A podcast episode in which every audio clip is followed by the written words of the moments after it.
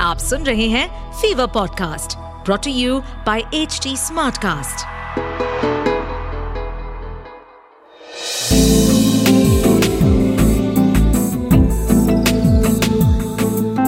एक अधूरी कहानी। एक अधूरी कहानी कहानी वाला देव के साथ। घने जंगलों और लंबी दीवार सी ऊँची नीची पहाड़ियों के बीच। हिमाचल प्रदेश के एक छोटे से कस्बे में दो बचपन के दोस्त रहते थे, मोहित और राहुल। उनकी दोस्ती इतनी गहरी थी जैसे जीने के लिए सांस। दोनों की हँसी एक जैसी थी, हरकतें एक जैसी थी, और तो और पसंद नापसंद भी एक जैसी ही थी। जब दिल करता दौड़ पड़ते पहाड़ों और जंगलों में और बस पंछियों से बातें करना छोटे छोटे जानवरों के साथ खेलना, प्रकृति के बीच एक खुशहाल सी ज़िंदगी थी दोनों की। मोहित के पिताजी की एक छोटी सी दुकान थी और उनका सपना था कि बेटा शहर जाकर बड़ा आदमी बनेगा। मोहित भी यही चाहता था, लेकिन राहुल बनना तो उसको पेंटर था, पर क्योंकि उसको किसी चीज़ की कोई कमी थी ही नहीं तो कभी उसने इसके बारे में सोचा ही नहीं। पूरे कस्बे की खेती बाड़ी का लगभग सारे का सारा जमीनी हिस्सा राहुल के ही खानदान का था। लकड़ी का कारखाना अलग से था ही। कमाई बारह महीने होती थी। लेकिन वक्त की सबसे बड़ी एक ही खासियत होती है। वो बदलता रहता है। रुकता नहीं, थमता नहीं। राहुल के खानदान पे जैसे अचानक से कोई श्राप लग गया। तीन साल के अंदर अंदर उसके खानदान में वो अकेला मर्द बचा था। पच्चीस की उम्र में ही पूरा काम उसी के कंधों पे आ गया। अगले तीन महीनों में उसकी माँ, चाची, दादी, ये सब भी चल बसे। अब पूरे खानदान में वो अकेला था। मोहित को इसी बीच शहर गए हुए तीन से चार साल हो गए और शहर की भागदौड़ में वो अपने दोस्त के सुख दुख में उसका साथ नहीं दे पाया। एक या दो ही बार गाँव गया होगा और तब राहुल काम के चक्कर में बाहर गया था तो उससे मुलाकात नहीं हुई। लेकिन वक्त तो वक्त है। यहाँ भी नहीं रुका। एक रात जब मोहित देर तक ऑफ़िस में ही काम कर रहा था, उसके डेस्क के फ़ोन की घंटी बजी। मोहित के पिताजी का फ़ोन था। उन्होंने खबर दी कि राहुल की अचानक मौत हो गई। मोहित को तो पहले यकीन ही नहीं हुआ। फिर धीरे धीरे उसका दुख दोस्त की मौत के लिए उसी को जिम्मेदार ठहराने लगा। क्योंकि शहर आने के बाद से ही न ज़्यादा बातचीत होती थी दोनों में और ना ही बहुत ज़्यादा मिलना जुलना लेकिन यहाँ बैठे रहकर खुद को कोसने से भी ज़्यादा ज़रूरी एक काम था। दोस्त के अंतिम संस्कार के लिए गाँव पहुँचना। मोहित अगली सुबह ही किसी तरह बस, ट्रेन बदल बदल के पहुँच गया। राहुल का अपना कोई भी नहीं था परिवार में।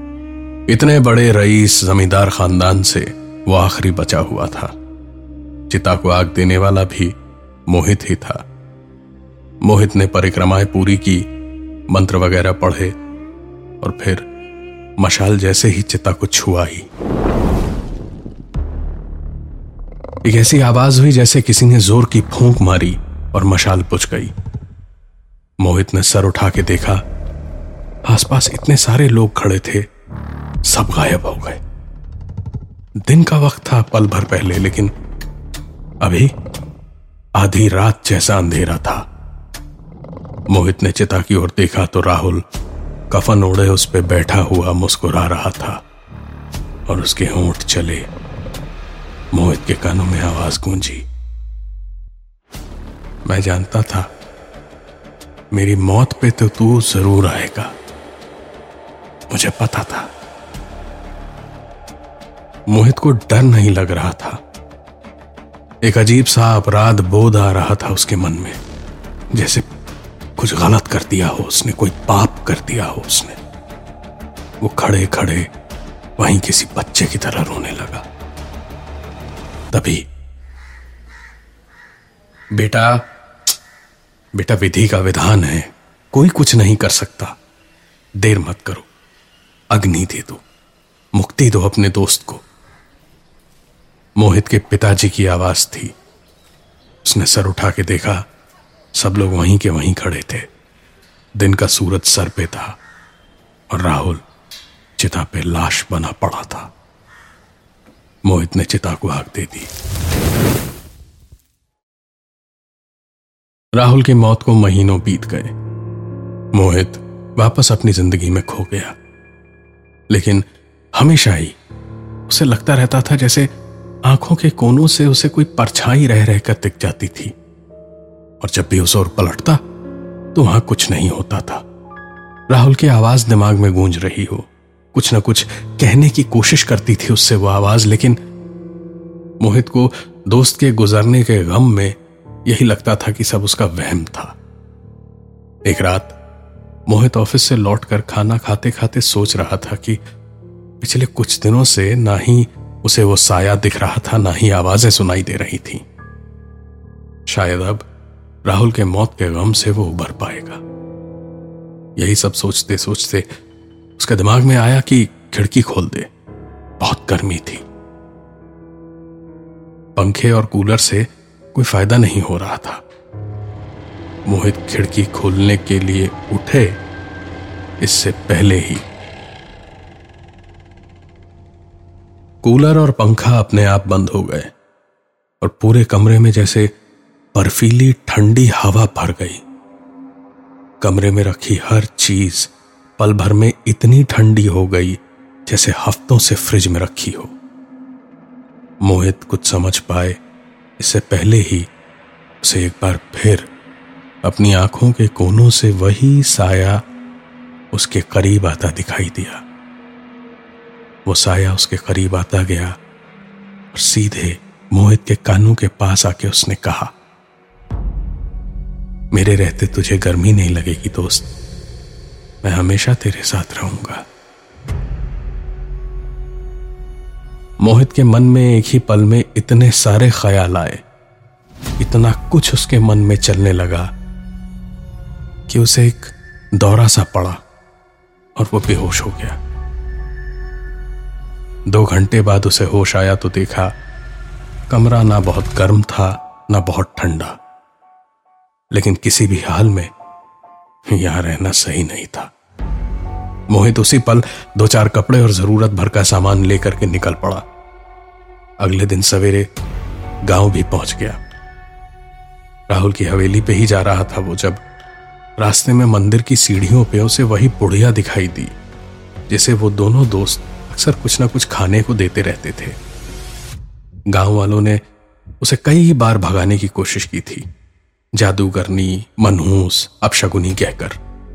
लेकिन ना वो कभी कहीं गई, ना इन दोनों दोस्तों को कभी उससे कोई डर लगा। हमेशा वहीं मंदिर की सीढ़ियों पे पड़ी रहती थी, जैसे किसी का इंतज़ार कर रही हो।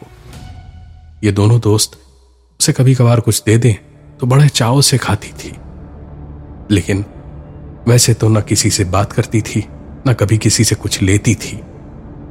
बुढ़िया ने दूर से मोहित को आते देखा तो खुशी से दौड़ती हुई चली आई।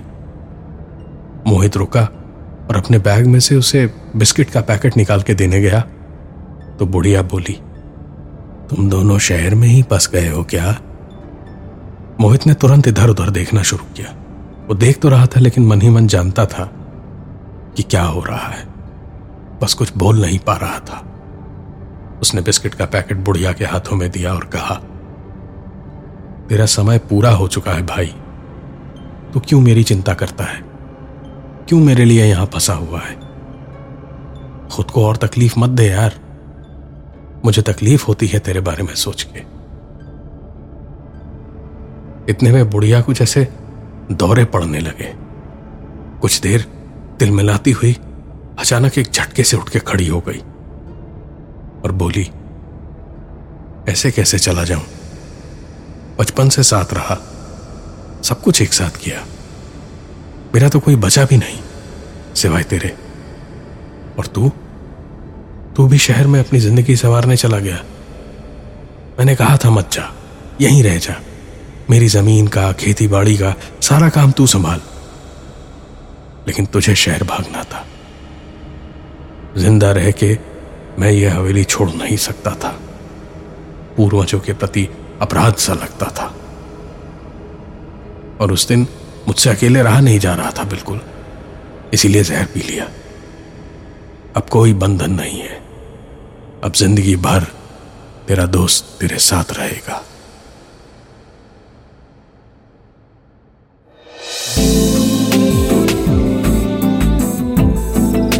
आप सुन रहे थे एक अधूरी कहानी।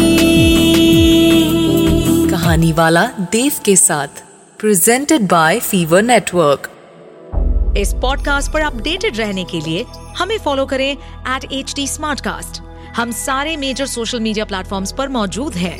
और ऐसे पॉडकास्ट सुनने के लिए log on to W W W dot H D Smartcast dot com